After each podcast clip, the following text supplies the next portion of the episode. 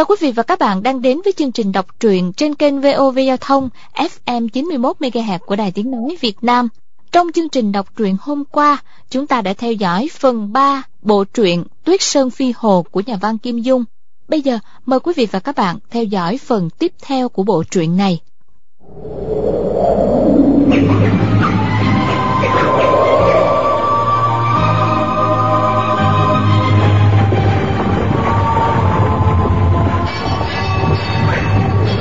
Sơn Phi Hồ. Phần 4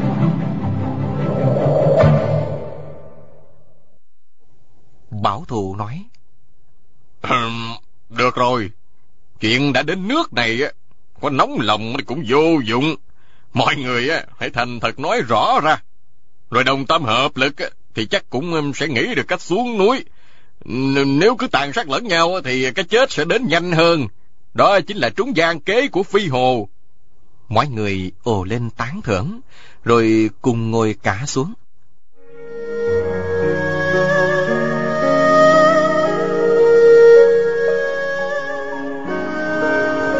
Lúc này hơi lạnh trên núi, bỗng mỗi lúc một dữ dội hơn. Du quản gia sai người bỏ thêm củi vào lò, ai nấy đều im lặng lắng nghe bảo thù nói. Bảo thụ nhấc nắp bát Uống một ngụm trà Tạc lưỡi khen. Trà ngon quá. Rồi lão nói tiếp. Uhm, Chuyện này nói ra thì rất dài. Chúng ta hãy xem thử ờ, thanh bảo đao trong hộp này đã Được chứ? Tất cả đều cho là phải. Bảo thụ đưa hộp sắt cho Tàu Dân Kỳ Nói. Các hạ là trưởng môn của Bắc Tông Thiên Long Môn. Xin hãy mở cho mọi người xem đi. Tào Dân Kỳ nhớ đến việc Đào Tử An Đã từng phóng các mũi tên ngắn Từ trong hộp sắt này ra, Có thể làm chết người. Nên sợ rằng trong hộp chứa ám khí gì khác nữa. Tuy đưa hai tay đỡ hộp, Nhưng Dân Kỳ không dám mở nắp. Bảo thụ cười hi hi Nhìn hắn mà không nói một lời nào. Mọi người thấy vỏ hộp quen rỉ Mẹ sức nham nhở. Sân xuôi lồi lõm, Rõ ràng là cổ vật trên trăm năm, Nhưng cũng không có gì khác thường. Tào Văn Kỳ nghĩ bụng, Mình mà không dám mở hộp, Thì tên tiểu tạc đào tử an quay mình ra cái gì? Gã bèn nghiến răng, Dùng tay phải mở nắp hộp ra. Chẳng ngờ cố sức đến mấy lần Mà nắp hộp vẫn không hề nhúc nhích. Gã chú ý xem xét tỉ mỉ, Mới thấy hộp này chẳng hề có khóa Hay chốt gì cả. Nhưng lay hoay mãi Vẫn không thể nào mở được. Tào Dân Kỳ dùng cả hai tay lại Gắn sức thêm lần nữa. Nhưng cái hộp vẫn như một khối sắt đúc liền, Không hề động đậy. Điện Thanh Văn thấy Tào Dân Kỳ Mặt mũi đỏ gây, Biết là trong cái hộp sắt này Có mật mã gì đó. Nếu cứ dùng sức mạnh cố mở Thì không những vô ích, Mà trái lại còn có thể bị thương cũng nên. Cô nghĩ vậy, bèn khẽ nói. Chu sư ca Nhờ huynh mở giúp vậy Chu dân dương giả mặt do dự ấp úng nói Ta Ta không biết. Điền Thanh Văn đoán lấy cái hộp Từ tay Tàu Dân Kỳ Rồi đưa cho Chu Dân Dương Nhẹ nhàng nói muội biết là sư ca mở được mà. Chu Dân Dương trừng mắt Nhìn thẳng Điền Thanh Văn một cái bưng lấy cái hộp để xuống bàn đưa tay mò cái hộp sắt mà không dẫn nắp lên lần lượt nhấc bốn gốc, mỗi gốc ba lần. Sau đó, giơ ngón tay cái ấn vào chính giữa đáy hộp, cách một tiếng. Nắp hộp đã bật ra. Nguyễn sĩ trung và tào dân kỳ cùng đưa mắt nhìn chu dân dương, thầm nghĩ sao hắn lại biết cách mở hộp này kìa? Rồi lập tức nhìn vào cái hộp. Quả nhiên, thấy một thanh đoạn đao được tra trong vỏ Tào Dân Kỳ ô lên một tiếng. Thanh đoạn đao này năm xưa hắn đã từng thấy sư phụ hắn dùng qua. Nó đã chém gãy khá nhiều binh khí của các anh hùng hào kiệt. Bảo thụ đưa tay cầm thanh đao lên Chỉ vào hàng chữ khắc trên vỏ nói Mời các vị hãy nhìn xem. Vỏ thanh đao này đầy những hoang rỉ đồng. Ngoại trừ viên hồng ngọc khảm trên vỏ ra Thì thấy đây cũng chỉ là một thanh đao cũ bình thường. Trên đó khắc hai hàng chữ Sát nhất nhân như sát ngã phụ Dâm nhất nhân như dâm ngã mẫu. Dịch là giết một người như giết cha mình, hiếp một người như hiếp mẹ mình. 14 chữ này cực kỳ bình dị, dễ hiểu, nhưng toát ra khí phách rất hào hiệp. Bảo thù hỏi, Các vị có biết lai lịch 14 chữ này không? mọi người đều trả lời, Không biết. Bảo thù giải thích. Đây là quân lệnh của sấm giường Lý Tự Thành để lại đó.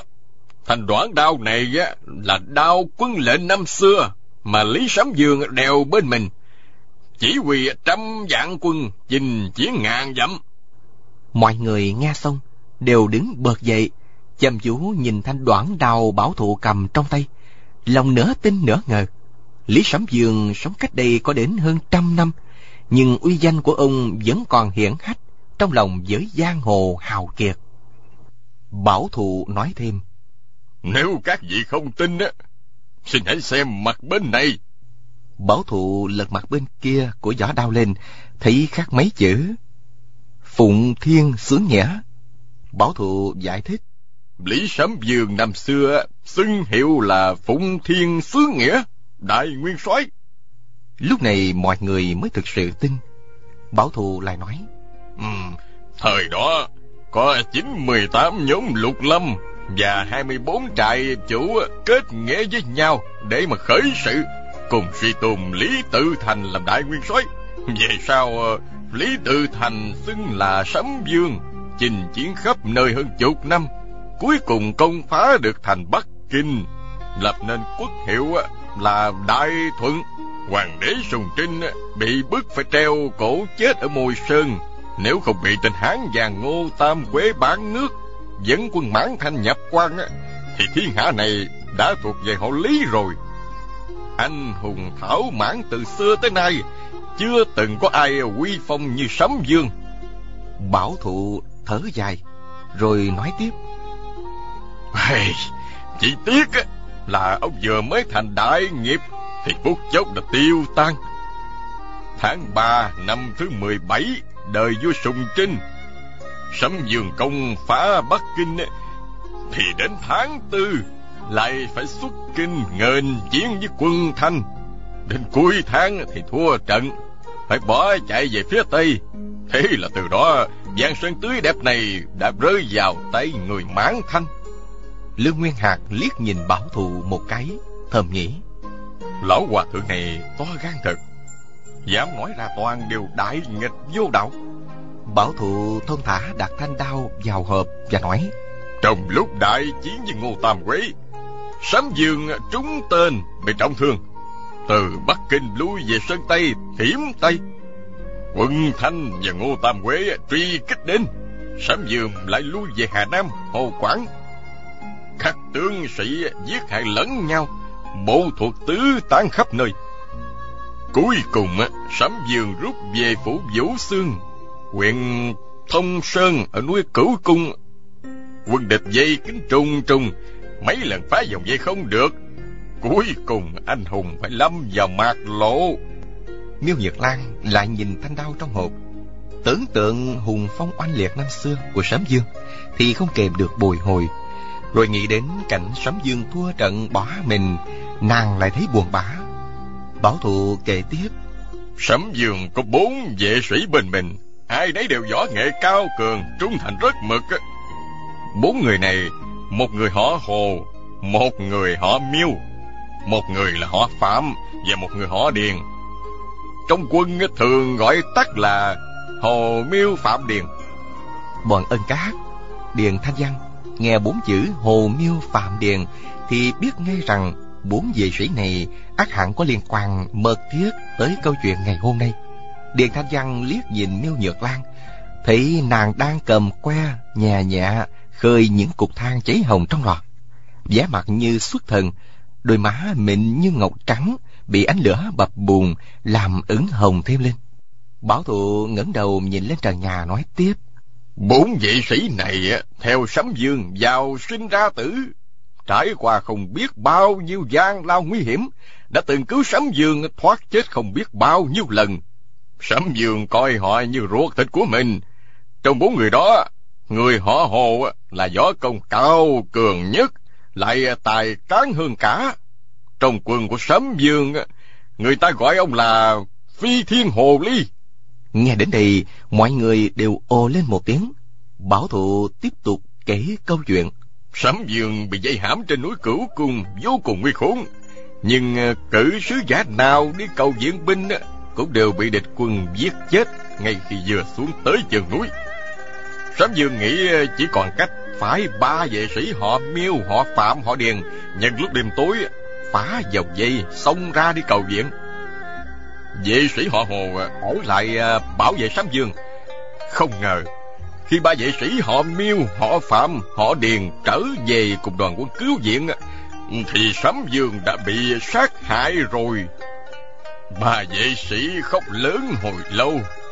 Ngay lúc bấy giờ, vệ sĩ họ Phạm định tự vẫn chết theo chủ soái, nhưng hai người kia ngăn lại, nói rằng phải báo mối thù sâu tựa biển này trước đã. Hỏi tường tùy đi khắp các xóm dưới núi Cửu Cung để dò hỏi tường tận về việc Sấm Dương tuấn nạn ra sao. Họ cảm thấy dường như vệ sĩ họ Hồ vẫn còn sống trên đời này. Ba người đều nghĩ rằng, người ấy võ nghệ cái thế túc trí đa mưu. Nếu có người ấy đứng đầu thì mối thù sấm dương có thể báo được. Thế là họ chia nhau đi các ngã dò la tin tức về vệ sĩ họ Hồ. Các bậc trưởng lão trong võ lâm vẫn truyền nhau rằng, chỉ vì việc tìm kiếm đó mà gây ra bao cảnh sóng gió động trời.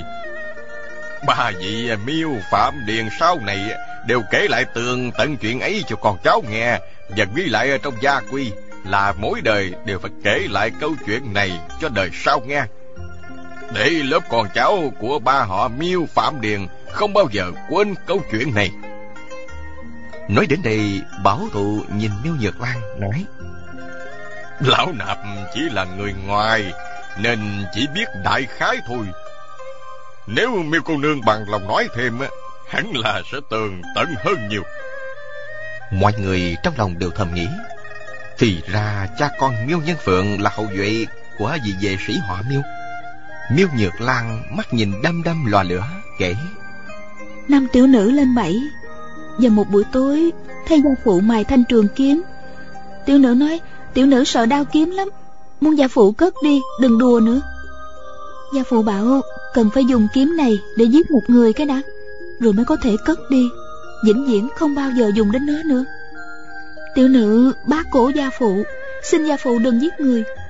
Gia phụ bèn kể cho tiểu nữ nghe một câu chuyện. Gia phụ nói, Rất nhiều năm về trước, Dân chúng khổ cực Chẳng có cơm ăn áo mặc Phải ăn vỏ cây, rễ cỏ. Rồi ngay cả vỏ cây, rễ cỏ cũng hết Đành ăn cả đất bùn. Rất nhiều người chết đói. Người mẹ không có cơm ăn Nên không có sữa. Nhiều trẻ sơ sinh chết đói trong tay mẹ. Thế mà các quan phủ vẫn đòi dân chúng phải nộp lương thực. Các nhà giàu vẫn thúc ép dân mù nộp tô trả nợ. Bá tánh không kiếm đâu ra được Nên rất nhiều người bị quan phủ giết. Bị các chủ nợ bắt. Gia phụ có dạy tiểu nữ một bài ca, bảo là bài ấy do một vị công tử văn võ song toàn làm ra. Các vị có muốn nghe tiểu nữ ca không? Mọi người đồng thanh nói, xin mời cô nương ca đi. Riêng bảo thụ nghe nói đến bảy chữ, vị công tử văn võ song toàn, thì biết ngay đó chính là lý nhâm, viên đại tướng dưới trướng lý tự thành miêu nhược lan cất giọng ca. Năm qua, khổ nạn hoàng trùng, Mất mùa đói kém, tan tành ruộng nương. Gạo cao thóc kém bao lần, Khắp nơi đều cảnh lầm than nghẹn lòng. La cây rễ cỏ tạm dùng, Con trẻ đói khóc, nát lòng mẹ cha. Bếp kia tắt ngấm góc nhà Cháo loãng không đủ, sống qua từng ngày quan trên thu thóc thẳng tay, Đòi tô, hào phú thả bầy sói lang. Thương thay còn chút hơi tàn, mà hồn sớm đã suối vàng xa chơi. Xương khô cao chất đến trời khôn qua ải đói, một thời nghiệt quan. Ai người tránh khỏi lệ tràn lệ rơi thành máu, thấm quen má mình. Lúc này đang là trung dịch càng long tuy nói là thời thái bình thịnh trị nhưng hạn hán và lũ lụt vẫn xảy ra hàng năm, khiến trăm họ khốn khổ. Mọi người nghe nàng ca rõ ràng từng câu từng chữ. Giọng đượm nỗi đau thương da diết, ai cũng liên tưởng đến những cảnh ngộ mắt thấy tai nghe trên bước đường giang hồ của mình. Bất giác đều cảm thấy mũi lòng. Miêu nhược lan nói tiếp. Gia phụ nói, sau đấy quả tình là bá tính không sao chịu đựng được nữa.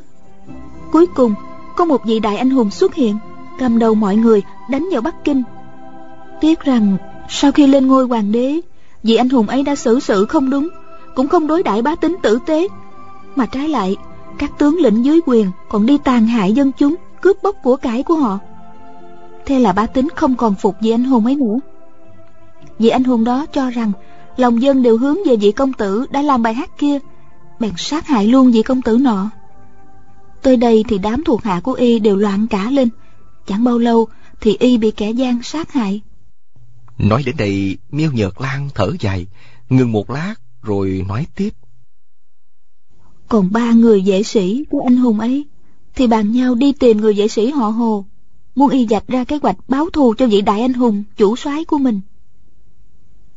Lúc đó người dị tộc đã làm hoàng đế hạ lệnh truy nã các bạn hữu của vị anh hùng đó ở khắp mọi nơi. Ba người vệ sĩ mộ thấy khó bề yên thân, đành cải trang để lẫn trốn. Một người á, thì cải trang thành lan y bán thuốc dạo. Một người thì cải trang thành ăn mày. Còn người thứ ba có sức dốc hơn cả thì cải trang thành phu xe. Ba người bọn họ và người vệ sĩ thứ tư kia vốn là bốn huynh đệ kết nghĩa đã đồng cam cộng khổ mấy chục năm trời, còn thân thiết hơn là cả huynh đệ ruột. Cả ba đều khắc khoải tưởng nhớ người thứ tư. Nhưng tìm kiếm suốt bảy, tám năm trời mà vẫn bạc tinh họ nghĩ có lẽ người ấy đã tử trận trong khi bảo vệ chủ soái rồi, cho nên đều vô cùng đau xót. Mọi người nghe giọng nói trầm bổng của thiếu nữ tựa như cách kể chuyện cho trẻ con đều đoán rằng có lẽ nàng bắt chước cách kể chuyện của cha mình năm xưa. Bọn họ thầm nghĩ xưa này tuy nghe trong danh hiệu kim diện phật có chữ phật nhưng y ghét kẻ xấu như kẻ thù ra tay rất dữ tợn. Thế mà đối xử với con gái lại ôn hòa nhân ái đến thế. Đến đây miêu nhược lan lại kể tiếp. Sau đó mấy năm bọn họ quyết định thôi không tìm vị nghĩa huynh kia nữa.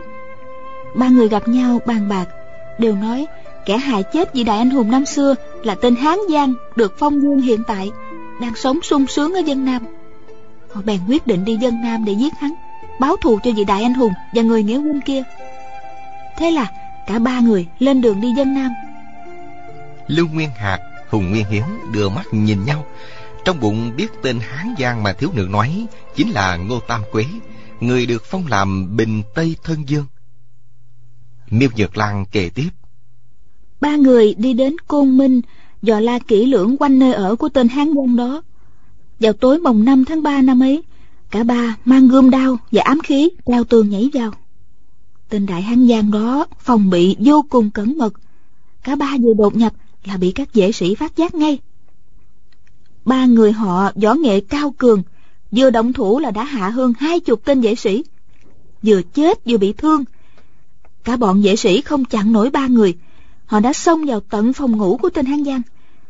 Những tưởng tên hán giang không sao trốn thoát được. Nào ngờ, lại có một người nhảy sổ ra, đứng chắn trước mặt tên đại hán giang. Ba người nhìn mặt, thì kinh ngạc vô cùng.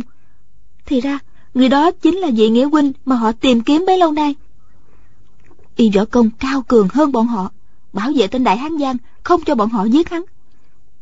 Cả ba vừa ngạc nhiên, vừa giận dữ, xông vào giao đấu với vị nghĩa huynh. Không bao lâu, thì từ bên ngoài tràn vào thêm mấy chục vệ sĩ nữa.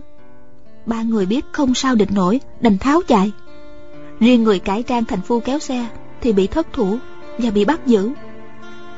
Đích thân tên đại hán giang ngô tam quế tra hỏi, người phu xe lớn tiếng mắng chửi hắn đã mang giang sơn của người hán dâng cho bọn dị tộc. Tên đại hán giang đánh gãy hai chân của y Rồi giam vào ngục. Người nghĩa huynh nọ dường như cảm thấy ái ngại, Đã lẻn vào ngục thả y ra. Sau đó, cả ba người gồm ông thầy thuốc, Kẻ ăn mày và người phu xe Lại gặp nhau. Họ ôm nhau khóc lóc thảm thiết. Không ngờ là vị nghĩa huynh năm xưa Lại thay lòng đổi dạ Đầu hàng kẻ thù. Cả ba lại ngầm nghe ngóng, Thì phát hiện ra thêm một câu chuyện đau lòng khác. Thì ra năm xưa, Khi cả ba người xuống núi đi cầu cứu diện binh Vị nghĩa huynh nọ chờ mấy hôm không thấy diện binh đến. Chính tay y đã ra tay sát hại chủ soái rồi đầu hàng kẻ địch. Hoàng đế Mãn Thanh phong cho y làm đại quan. Hiện giờ được thăng đến chức đề đốc Dưới quyền của tên Đại Hán Giang. Nghe đến đây mọi người đều biến sắc mặt.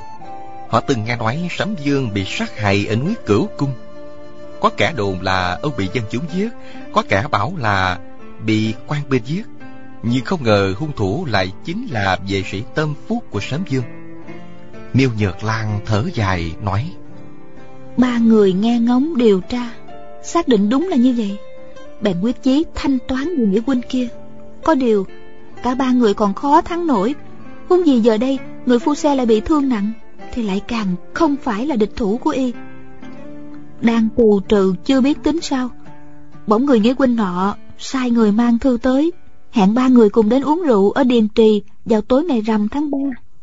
Ba người nghĩ Chắc là phải có quỷ kế gì đây, Nhưng lại nghĩ Y đã biết rất rõ nơi ở Cùng với động tĩnh của bọn họ rồi, Lại nắm đại quyền trong tay, Thì dẫu muốn trốn cũng không được Chuyện đã đến nước này, Dẫu có là hang hầm miệng sói cũng đành liều mà đi đại náo một phen. Đến ngày hẹn Ba người ngầm mang theo binh khí trong mình Rồi cùng đến điền trì. Chị thấy vị nghĩa huynh năm xưa Đã đợi ở đó từ sớm. Một thân một mình Không mang theo binh sĩ hộ vệ. Người mặc chiếc áo màu xanh bằng vải thô Giống như năm xưa Khi cả bốn người cùng ở trong quân ngũ. Bốn người vào một tủ điếm nhỏ Gọi thịt luộc, gà nướng, bánh bao và mười mấy cân rượu trắng, Rồi lên thuyền Cùng ra giữa hồ uống rượu thưởng trăng. Bốn người vừa uống rượu Lại vừa ôn lại những chuyện quanh liệt Khi cùng trong quân ngũ năm xưa. Ba người thay vì Nghĩa Huynh không hề nhắc đến tên của vị đại anh hùng, Thì cũng nhịn, không đã động tới. Nhưng họ thấy người ấy cứ uống liên tiếp, Hết bát rượu lớn này đến bát rượu lớn khác. Mãi khi trăng đã lên lưng trời Y mới ngửa mặt lên trời Mà kêu lên là Ba vị huynh đệ Chúng ta lâu ngày mới có dịp trùng phùng Hôm nay ta vui lắm Câu nói chứa đầy hào khí lại được phát ra bởi miệng của một thiếu nữ hiền lành tao nhã kể ra. Không được hợp lắm. Nhưng mọi người đang bị lôi cuốn bởi các tình tiết hấp dẫn của câu chuyện nên không ai để ý. Miêu Nhược Lan lại kể tiếp. Vị cải trang làm đại phu không còn nhịn được nữa. Và cười nhạt nói là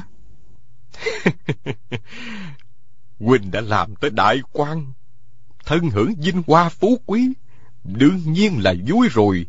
Có điều là không biết hiện giờ trong lòng nguyên soái gia thế nào thôi.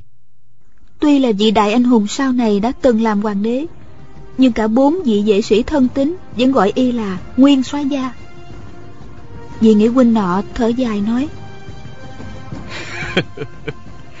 hey, hẳn là nguyên soái cô đơn lạnh lẽo lắm.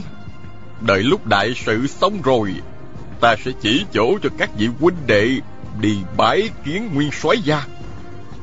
Ba người kia nghe như thế thì lửa giận bốc lên thầm nghĩ. Hay lắm.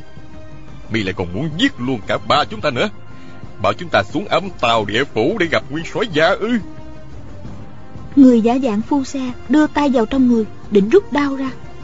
Người giả dạng đại phu bèn đưa mắt ra hiệu rồi nâng giò rượu rót cho vị nghĩa huynh trưởng một chén rồi nói từ sau ngày ba chúng đệ từ biệt xuống núi cửu cung rốt cuộc thì nguyên soái đã xảy ra chuyện gì? Vị nghĩa huynh nọ nhướng đôi lông mày lên nói hôm nay ta hẹn ba vị huynh đệ đến đây là để nói chuyện này đó. Người giả dạng ăn mày bỗng chỉ tay ra phía sau lưng người nghĩa huynh và la to lên. Kìa ai đến vậy? Vị nghĩa huynh nọ quay người lại nhìn. Thì người giả dạng ăn mài và đại phu Cùng dung hai đao ra Chém luôn một nhát. Đã chặt đứt cánh tay phải của người nghĩa huynh trưởng. Một đao chém vào giữa lưng Sâu đến mấy phân. Người nghĩa huynh thét lớn một tiếng Quay phát lại Tay trái dung ra Đoạt được cả hai đao Ném luôn xuống hồ. Rồi nhanh như chớp Xoay bàn tay một cái Đã chợp trúng quyệt đạo ở cổ của người giả dạng đại phu. Sắc mặt trắng bệch Người đó hét lên. Bốn người chúng ta kết nghĩa Kim Lan? Tại sao? Tại sao lại ngập dở trò ám toán sát hại ta chứ? Người giả dạng đại phu bị y chộp Cứng đơ không cựa quậy được. Người giả dạng phu xe Dung đao lên quát Mi đã hại chết nguyên số gia Bán chúa cầu vinh. Còn mặt mũi nào nói đến hai chữ nghĩa khí nữa? Vị nghĩa huynh họ tung một cước Đá văng đao trong tay người giả dạng phu xe Và cười lớn nói. Được Được Có nghĩa khí Có nghĩa khí. Ba người thấy vị nghĩa huynh đã bị chém mất một cánh tay Lưng bị trọng thương Mà vẫn dũng mãnh như vậy Đều kinh ngạc đến ngây người Vị nghĩa huynh nọ dứt tiếng cười Thì bỗng lệ trào đôi mắt Rồi bảo Đáng tiếc Đáng tiếc việc lớn của ta không thành. Nói rồi nới lỏng tay Thả người giả dạng đại phu ra. Người giả dạng ăn mày sợ y hạ độc thủ Bèn đấm mạnh một quyền Trúng vào giữa ngực của y. Quyền này thủ pháp rất nặng Lực đạo kinh hùng. Làm gì nghĩa huynh nọ hự một tiếng Mồm học máu tươi Bỗng y giơ chưởng trái lên Vỗ mạnh vào mạn thuyền. Làm mạn thuyền bị thủng một lỗ Các mảnh gỗ văng tứ tung. Vị nghĩa huynh nọ cười cay đắng nói Ta tuy bị trọng thương Nhưng nếu muốn giết các nghĩa đệ Thì vẫn dễ như là trở bàn ta vậy. Nhưng các người là huynh đệ tốt của ta Ta đâu nỡ làm vậy. Cả ba người cùng lùi về phía mũi thuyền Đứng kề nhau đề phòng.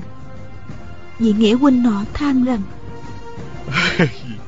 Chuyện xảy ra hôm nay Ngàn vạn lần không được tiết lộ. Nếu để con trai ta biết, Thì cả ba người Không phải là đối thủ của nó đâu. Ta đương nhiên Sẽ tự vẫn mà chết, Để tránh cho các người mang tội sát hại Nghĩa Huynh. Dứt lời, Vị Nghĩa Huynh rút đơn đao ra, Cứa vào cổ một nhát, Rồi ngã gục xuống. Người giả dạng phu xe Trong lòng cảm thấy bất nhẫn, Nhào tới đỡ. Vừa kêu lên. Đại ca! Vị Nghĩa Huynh nọ thều thào. Các hảo huynh đệ Ca ca phải đi đây. Thành quân đào của nguyên soái già Có quan hệ lớn lắm. Nguyên soái Nguyên soái già Ở hẻm núi Thạch Môn. Chưa nói hết lời Cổ họng đã tràn đầy máu. Vị Nghĩa Huynh nọ gục chết trên thuyền Ba người nhìn xác vị Nghĩa Huynh Vừa đau khổ Vừa mừng rỡ Vì thế thanh đao mà Nghĩa Huynh dùng để tự dẫn Có khắc 14 chữ. Họ nhận ra đó là thanh quân đao của vị đại anh hùng Vẫn dùng năm xưa. Mọi người nghe đến đây Đều dồn ánh mắt nhìn thanh đoạn đao trong tay bảo thụ. Lưu Nguyên Hạc bỗng lắc đầu nói Ừm Ta không tin. Đào Bách Tuế tức giận gắt lên Ngươi thì biết cái gì? Nguyên Hạc dàn lại. Lý Tự Thành giết người như ngoá Máu đổ ngang dẫm Sao lại có thể khác mười mấy chữ đó Để làm quân lệnh được? Mọi người đều ngớ người Không biết trả lời sao. Bỗng du quản gia nói xen vào. Bảo Sám Dương giết người như ngoé Có ai chứng kiến không Lưu Nguyên Hạc đáp. Ai cũng đều nói thế cả. Chẳng lẽ lại sai hết ư? Du quản gia nói. Các vị làm quan triều đình Đương nhiên là nói Sám Dương giết người bừa bãi. Nhưng thật ra Sám Dương chỉ giết bọn quan nại tham ô Bọn thổ hào ác bá mà thôi. Bọn ấy vốn không đáng gọi là người Mệnh lệnh giết một người như giết cha mình Là không cho phép bộ thuộc giết cả người tốt. Vậy là quá đúng rồi. Lưu Nguyên Hạc định nói thêm Nhưng nhìn khí thế anh hùng của du quản gia Thì ngừng lại ngay. Hùng Nguyên Hiển có ý làm dịu tình hình Bèn nói Miêu cô nương Về sau câu chuyện thế nào? Xin cô nương kể tiếp. Miêu Nhược Lan nói Ừ Người giả dạng phu xe nói Huynh trưởng Huynh trưởng nói nguyên soái già Ở chỗ hẻm núi Thạch Môn Nghĩa là làm sao? Người giả dạng đại phu thì nói. Chẳng lẽ huynh trưởng có ý muốn nói nguyên soái già chôn ở Thạch Môn ư? Người giả dạng ăn mày lắc đầu. Tên này giác trá thật Sắp chết mà vẫn còn lừa gạt người khác. Thì ra sau khi đại anh hùng chết Tên Hán Giang Ngô Tam Quế Đã mang di thể của đại anh hùng về Bắc Kinh để lĩnh thưởng Hoàng đế cho bêu đầu đại anh hùng ở cổng thành Để thị quy với dân chúng. Ba vệ sĩ đã mạo hiểm trộm thủ cấp mang về, chôn ở một nơi treo leo hiểm hóc, Không có dấu chân người. Bởi vậy, khi vị nghĩa huynh kia nói đại anh hùng ở khe núi Thạch Môn, Đương nhiên cả ba người đều không tin. Sau khi giết nghĩa huynh, Ba người đi hành thích tên Hán Giang. Nhưng vì hắn đề phòng cẩn mật, Cho nên nhiều lần hành thích đều không thành. Rồi câu chuyện họ vì đại nghĩa mà giết nghĩa huynh lan truyền trong giang hồ. Các anh hùng hảo hán trong võ lâm nghe chuyện đều giơ ngón tay cái lên tán thưởng. Giết là phải. Tin tức đó dần dần đồn đại tới quê nhà của vị nghĩa huynh. Con trai của vị nghĩa huynh vô cùng đau buồn bèn tìm đến côn minh để báo thù cho cha. Đào bách tuế tiếp lời nói luôn. Hey, người con ấy không đúng rồi tuy mối thù giết cha là bất cộng đái thiên, nhưng cha mình đã làm điều gian ác. Ai cũng có quyền trừ khử, không nên báo thù mới phải. Miêu nhược lan nói tiếp. Hồi trước, gia phụ cũng bảo như thế, Nhưng ý nghĩ của người con thì không như vậy. Người con tìm đến Côn Minh, Ít lâu sau Tìm thấy ba người kia trong một cái miếu quan, Bèn động thủ. Võ công của người con được chân truyền của cha. Quả nhiên, Cả ba người đều không đáng là đối thủ. Đấu chưa đầy nửa canh giờ, Họ đều lần lượt bị hạ. Người con của vị nghĩa huynh kia nói Ba vị thúc thúc, Gia phụ đã nhẫn nhục, cam chịu mang tiếng là kẻ bán chúa cầu dinh ba vị sao hiểu được ý nghĩa sâu xa trong đó? Vì tình kết nghĩa với gia phụ năm xưa, hôm nay tiểu điệt tha mạng cho ba vị đó. Hãy mau về nhà mà lo liệu hậu sự ngày rằm tháng ba sang năm là ngày dỗ gia phụ tiểu điệt sẽ đến nhà bái phỏng ba vị. Nói đoạn y đoạt lấy thanh quân đao của vị đại anh hùng rồi ngang nhiên bỏ đi. Lúc đó là khoảng giữa đông Trời giá rét căm căm Ba người lập tức đi ngược về Bắc Tụ tập gia quyến cả ba nhà ở một nơi Và kể tường tận chuyện đổ máu trên thuyền cho mọi người nghe. Mọi người đều bảo hey, Hắn đã sát hại đại anh hùng Bảo vệ cho tên Hán Giang Làm đại quan dưới trướng lũ dĩ tộc. Thì liệu còn có thâm ý gì nữa? Còn trai hắn xảo trá Nói cứng vậy thôi. Ai mà tin cho được? Bạn hữu giang hồ nghe tin đều kéo đến rất đông vì nghĩa mà tương trợ. Quả nhiên vào tối ngày rằm tháng 3 năm sau người con trai đó đơn độc đến thật. Mọi người chăm chăm nhìn miêu nhược lan chờ nàng kể tiếp thì thấy tiểu nha hoàng cầm nhi bước tới. Tay bưng một lò than bằng đồng bạch được ủ trong cái giỏ bằng gấm đặt vào lòng chủ nhân. Miêu nhược lan nhỏ nhẹ nói Em hãy châm hương đi. Cầm nhi dân dạ Lát sau lại bưng ra một lư hương bằng bạch ngọc Đặt bên cạnh chủ nhân. Một làn khói xanh nhẹ nhẹ tỏa ra Từ mỏ con chim phượng hoàng chạm trổ Trên nắp lư hương Mọi người người thấy một mùi thơm dịu dịu Tựa tựa mùi hương của hoa lan. Lại thoang thoảng như mùi xạ hương Thật dễ chịu khoan khoái vô cùng. Miêu Nhược Lan nói Lúc nào ta ở một mình trong phòng Thì mới châm thứ hương này chứ. Ở đây có đông người Tại sao lại châm loại này? Cầm nhi cười thưa lại Tỳ nữ thiệt hồ đồ quá Rồi bưng lư hương vào đổi thứ hương khác. Miêu Nhật Lan lại bảo Chỗ này gió bắc thổi tới. Tuy phía bắc gian nhà không trổ cửa sổ Nhưng gió trên đỉnh núi rất mạnh Thế nào cũng lọt vào.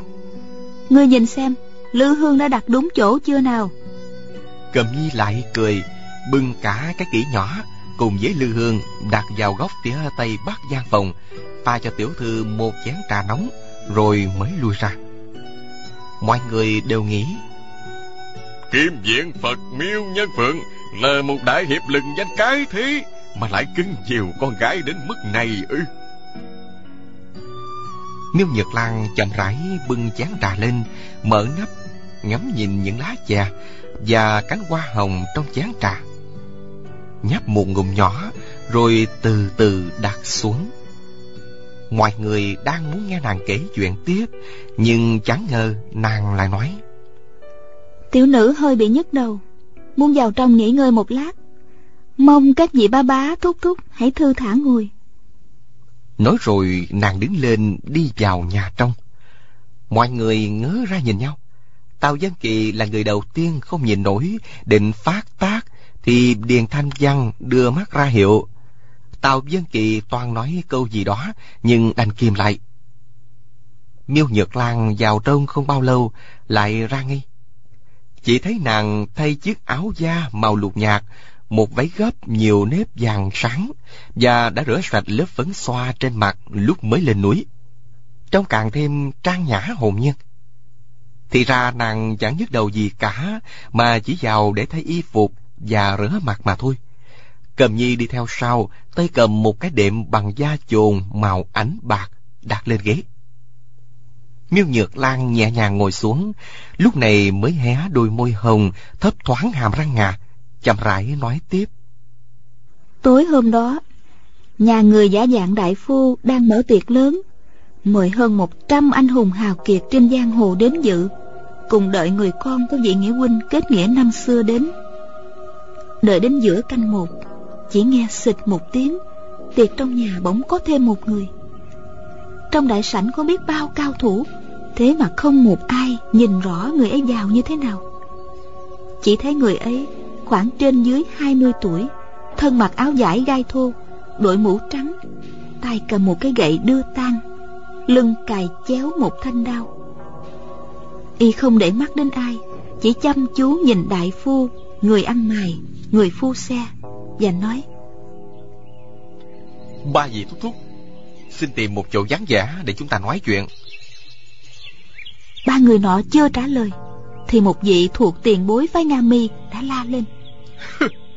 Nam tử hán đại trượng phu Có cái gì cần thì nói luôn. Hà tất phải thâm thà thâm thục như vậy. Cha mi đã bán chúa cầu vinh.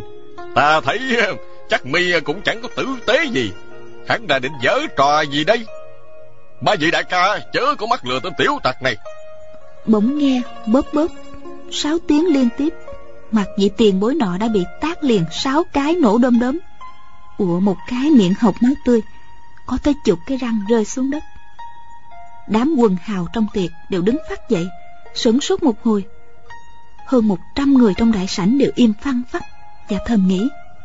Hey, thần pháp gã sao mà thần tốc quá vậy? Vị tiền bối phái Nga Mi bị đánh đòn nặng, Sợ quá, không thốt được nửa lời. Trước lúc người con trai kia tác lão, Không một ai thấy rõ. Khi y quay trở về chỗ ngồi, Cũng nhanh như điện. Chỉ trong chớp mắt, Vừa đi vừa về, Mà dường như y không hề di chuyển. Ba vị công công nọ đã trải qua mấy chục năm ăn ở cùng một nơi với phụ thân của y. Thì biết ngay, đó là tuyệt kỹ khinh công gia truyền, gọi là phi thiên thần hành. Có điều, sống sau đè sống trước, nên dường như con còn siêu phàm hơn cả cha. Rồi chàng trẻ tuổi nói, ba vị thúc thúc, nếu như tiểu điệt muốn sát hại ba vị, thì hôm ở cùng mình trong ngôi cổ miếu, sao lại không ra tay ngay? Bây giờ tiểu điệt có mấy lời quan trọng muốn nói không tiện để cho người ngoài nghe. Ba người nghĩ thấy có lý. Người giả dạng đại phu bèn dẫn y vào một gian phòng nhỏ ở nhà trong. Hơn trăm anh hùng hảo hán trong đại sảnh đều ngừng bữa rượu Nhìn nhau và lắng tai nghe ngóng động tĩnh ở nhà trong. Sau thời gian chừng ăn xong bữa cơm Cả bốn người cùng ra. Vị giả dạng đại phu xá chào quần hào khắp lượt Rồi nói Xin đa tạ các vị đã quan lâm như vậy đủ thấy nghĩa khí giang hồ. Mọi người chưa kịp đáp lễ, đã thấy y hoành đao cứa cổ tự dẫn. Quần hùng ai nấy đều sửng sốt, đang muốn chạy tới cứu, thì thấy tiếp đó hai vị đóng giả ăn mài và phu xe kia cũng dung đao lần lượt tự dẫn sự việc diễn ra quá đột ngột tuy trong đám khách khứa có rất nhiều cao thủ nhưng không một ai kịp ra tay ngăn cản người con trai của vị nghĩa huynh nọ quỳ lại ba thi thể mấy lại. Nhặt thanh đoạn đao mà ba người dùng để tự dẫn rồi nhảy giọt lên nóc nhà. Mọi người hét lớn lên là Ê, gian tặc chớ chạy trốn. rồi ung ung nhảy lên đuổi theo. Nhưng y đã không còn tâm tích. Các con của ba người ôm lấy xác cha kêu khóc ầm ĩ. Các hào kiệt thăm hỏi nô bộc gia thuộc của ba nhà. Nhưng không một ai biết bốn người họ đã nói những gì trong gian phòng kín? Lại không hiểu người con trai kia đã dùng gian kế gì để đến nỗi cả ba người đều phải tự sát. Quần hùng nhìn thi thể ba người nằm giật trên đất, đều căm giận. Thề là sẽ báo thù cho ba người. Có điều, từ đó chẳng còn vết tích gì của người con pu nọ. Không biết y đã ẩn náu ở nơi nào. Các con của ba vị đều được quần hào nuôi dạy khôn lớn vì họ đều xót xa, thương cảm cho cha họ, đã vì chủ mà báo thù, để đến nỗi rơi vào thảm cảnh đau lòng. Cho nên ai cũng tận tình dạy dỗ. Con cái của ba vị này vốn đã được học võ công gia truyền do người cha truyền dạy, đều có sẵn căn cơ, lại được các minh sư chỉ điểm, nên sau này đều đúc kết được những cái hay của các môn phái, rồi tự lập nên phái nổi tiếng riêng kể đến đây miêu nhược lan nhẹ nhẹ thở dài than rằng võ công của họ càng cao bao nhiêu thì ý chí báo thù càng mãnh liệt bấy nhiêu. Luyện võ công rốt cuộc là phúc hay họa? Quả thực tiểu nữ cũng không biết. Bảo thụ thấy miêu nhược lan đăm đăm nhìn ngọn lửa còn mọi người thì sốt ruột muốn nghe nốt đoạn sau. Bèn nói câu chuyện do miêu cô nương kể thật là cảm động tuy cô nương không nói rõ họ tên, nhưng các vị cũng đều biết người nghĩa huynh trong câu chuyện là vệ sĩ số một của sấm dương. Họ hồ, tức là phi thiên hồ ly. Còn vị à, giả dạng phu xe là họ miêu. Vị giả dạng ăn mày là họ phạm. Vị giả dạng đại phu là họ điền. Hậu nhân của ba nhà sau khi học được tuyệt kỹ mỗi nhà đều dựng riêng một ngón cờ. Võ công nhà họ miêu gọi là miêu gia kiếm pháp. Họ phạm sao trở thành đầu lĩnh của hưng hán cái bang nhà họ điền sau này lập ra thiên long môn. Bọn nguyễn sĩ trung và ân cát tuy là bậc tiền bối của thiên long môn, nhưng mãi tới lúc này mới biết rõ về lai lịch của bản môn. Hai người bất giác, cảm thấy xấu hổ. Bảo thụ nói tiếp lớp con cháu nối dõi của ba nhà họ miêu phạm điền hai mươi năm sau đã tìm được người con trai của vị nghĩa huynh họ hồ kia. Lúc ấy chàng đang ốm nặng, bị à, bộ ba này à, bức ép đến phải tự sát. Từ đó, lớp con cháu của bốn nhà này cứ truyền đời báo thù. Hơn trăm năm nay không một hậu duệ nào của bốn họ này được sống đến già cả. Lão nạp mà cũng đã từng chứng kiến một trận ác đấu khủng khiếp của đám hậu thế bốn nhà đó. Miêu nhược lan ngẩng đầu nhìn bảo thụ nói đại sư tiểu nữ đã được biết chuyện đó rồi.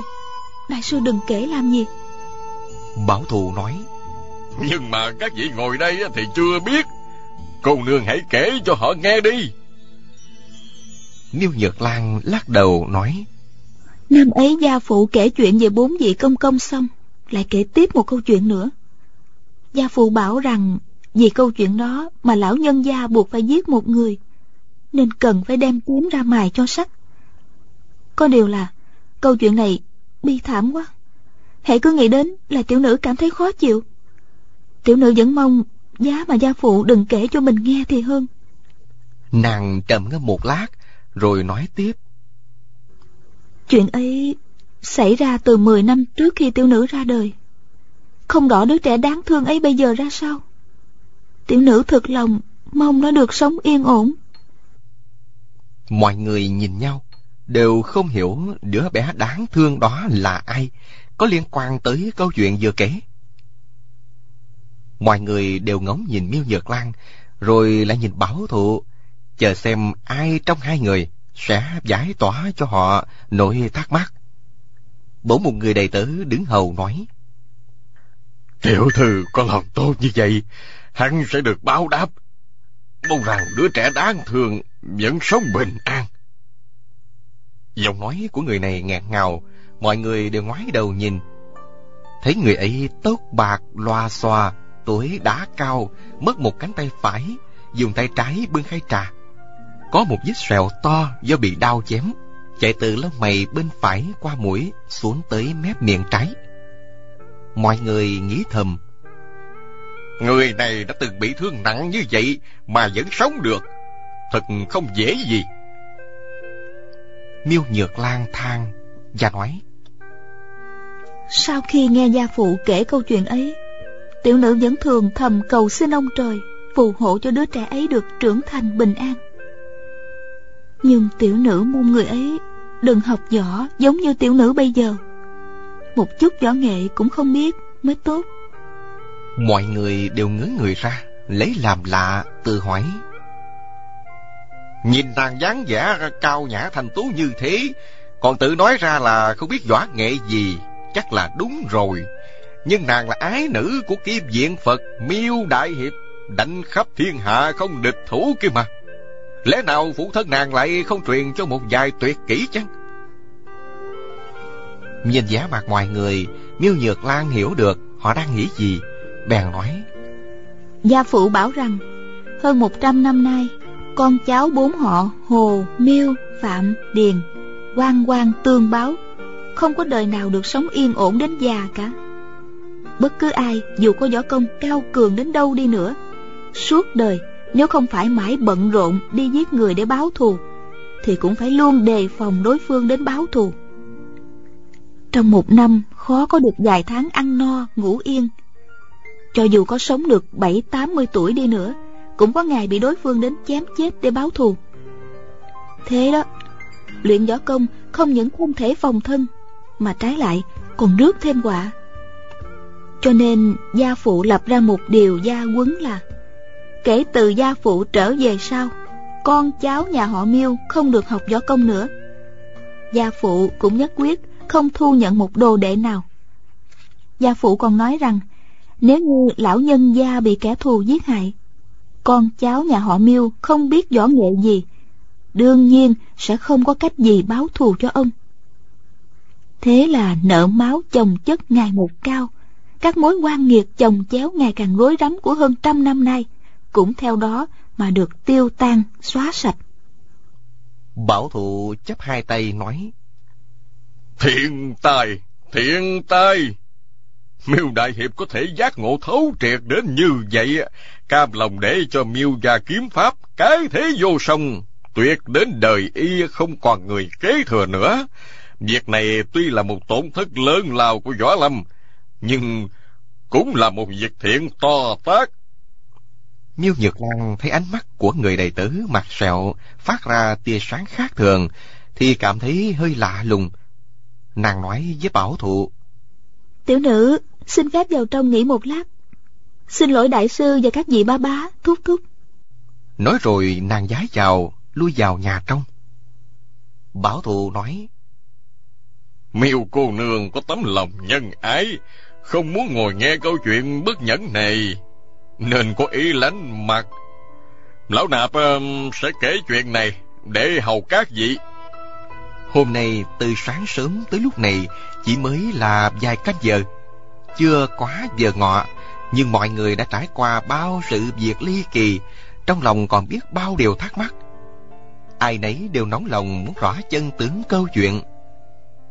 Thế là Bảo thù kể từ sau khi bốn đại vệ sĩ của Sấm Dương tàn sát lẫn nhau, thì con cháu bốn nhà không ngừng xung đột suốt hơn một trăm năm. Có điều á, vì nhà họ Hồ bán chúa cầu vinh, nên bị các đồng đạo võ lâm ruồng bỏ. Cho nên à, mỗi lần giao chiến, nhà họ Hồ đều bị cô lập, phần nhiều ở thế hạ phong. Tuy nhiên, võ công gia truyền của nhà họ Hồ vẫn tỏ ra vô cùng lợi hại cứ cách chừng à, ba bốn chục năm gì đó Hồ gia thế nào cũng xuất hiện một vài hậu nhân Kiệt xuất để mà báo thù cho tổ tiên. Bất luận là thắng hay thua, các cuộc đọ sức đều là cảnh gió tanh mưa máu rất hải hùng.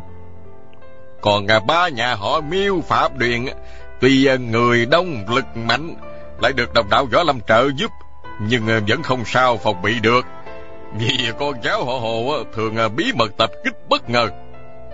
Đến năm đầu đời à, vua ung chính, ba nhà họ miêu phạm điền lại vì à, tranh giành quyền giữ thanh quân đao của sấm dương mà xảy ra tranh chấp.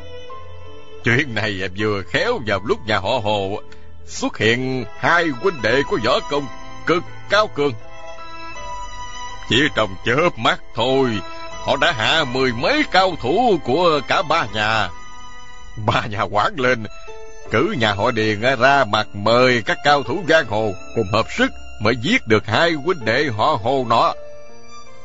Năm đó các anh hùng hào kiệt khắp đại giang Nam Bắc tụ hội về Lạc Dương, lập lời thề kết thành liên minh. Từ đó, thành quân đao của Sấm Dương do họ Điền phải Thiên Long Môn nắm giữ. Ừ, nếu còn xảy ra chuyện hậu nhân của nhà họ Hồ đến tầm thù, thì họ Điền phải Thiên Long Môn sẽ dùng thanh quân đao này hiệu triệu các hảo hán giang hồ cùng chung sức đối phó hay, anh hùng thiên hạ chỉ cần thấy thanh quân đao thì dẫu đang bận việc lớn thế nào cũng phải gác lại để đáp ứng lời hiệu triệu khuôn phò chính nghĩa. Việc này xảy ra đã lâu, người đời sau cũng đã dần quên lãng rồi. Chỉ riêng trưởng môn Thiên Long Môn vẫn rất xem trọng thanh bảo đao này. Nghe nói về sau Thiên Long Môn chia làm hai phái, Nam Tông và Bắc Tông. Mỗi phái sẽ lần lượt thay nhau giữ thanh bảo đao mười năm. Nguyễn Sư Huynh, Ân Sư Huynh. Lão nạp kể có đúng không? Cả hai đồng thanh đáp. Đại sư kể không sai. Bảo thụ cười, kể tiếp. Chuyện xảy ra đã nhiều năm, Môn đệ của Thiên Long Môn tuy đều biết thanh đao này là bảo vật trấn môn của bản phái, nhưng lai lịch của nó thế nào thì rất hiếm ai tìm hiểu. Chuyện đã quá xưa rồi, kể ra cũng khó trách. Có điều lão nạp có chỗ chưa rõ, muốn thỉnh giáo Tào Sư Huynh. Tào Văn Kỳ nói lớn. Chuyện gì vậy? Bảo thù nói. Lão nạp nghe người ta nói, mỗi khi mà trưởng môn cũ bàn giao chức cho trưởng môn mới, đều nói rõ lai lịch của thanh đao này cho người kế tục biết. Vậy ờ, sao Tào Sư Huynh ờ, được vinh hạnh làm trưởng môn rồi mà vẫn không biết? Chẳng lẽ ờ, lão trưởng môn Điền Quy Nông đã quên mất môn quy này ư? Tào Dân Kỳ mặt đỏ bừng định nói điều gì đó. Nhưng Điền Thanh Văn đã đỡ lời nói. À, môn phái tiểu nữ thật là bất hạnh. tiền phụ qua đời đột ngột quá, nên không kịp nói tường tận cho Tào Sư Huynh biết. Bảo thù nói. Vậy là rõ rồi. Ôi, thế là lão nạp đã hai lần được nhìn thấy thanh bảo đao này. Lần đầu thấy tính ra đã hai mươi bảy năm rồi còn gì. Điền Thanh Văn nhầm tính Miêu cô nương chừng 17-18 tuổi. Nàng nói câu chuyện bi thảm xảy ra trước khi nàng ra đời 10 năm. Như vậy thì đúng là 27 năm về trước rồi. Như vậy là việc hòa thượng này nhìn thấy thanh đao lần đầu xem ra có liên quan tới câu chuyện mà Miêu cô nương nói rồi. Quý vị và các bạn thân mến, chúng ta vừa theo dõi phần 4 của bộ truyện Tuyết Sơn Phi Hồ của nhà văn Kim Dung. Mời quý vị và các bạn đón theo dõi phần tiếp theo của bộ truyện này sẽ được phát sóng vào chương trình đọc truyện ngày mai. Mọi góp ý cho chương trình, quý vị và các bạn hãy gửi vào hộp thư điện tử đọc truyện vovavonggmail.com quý vị nhé. Đến đây thì ekip thực hiện chương trình xin phép nói lời chào tạm biệt và hẹn gặp lại.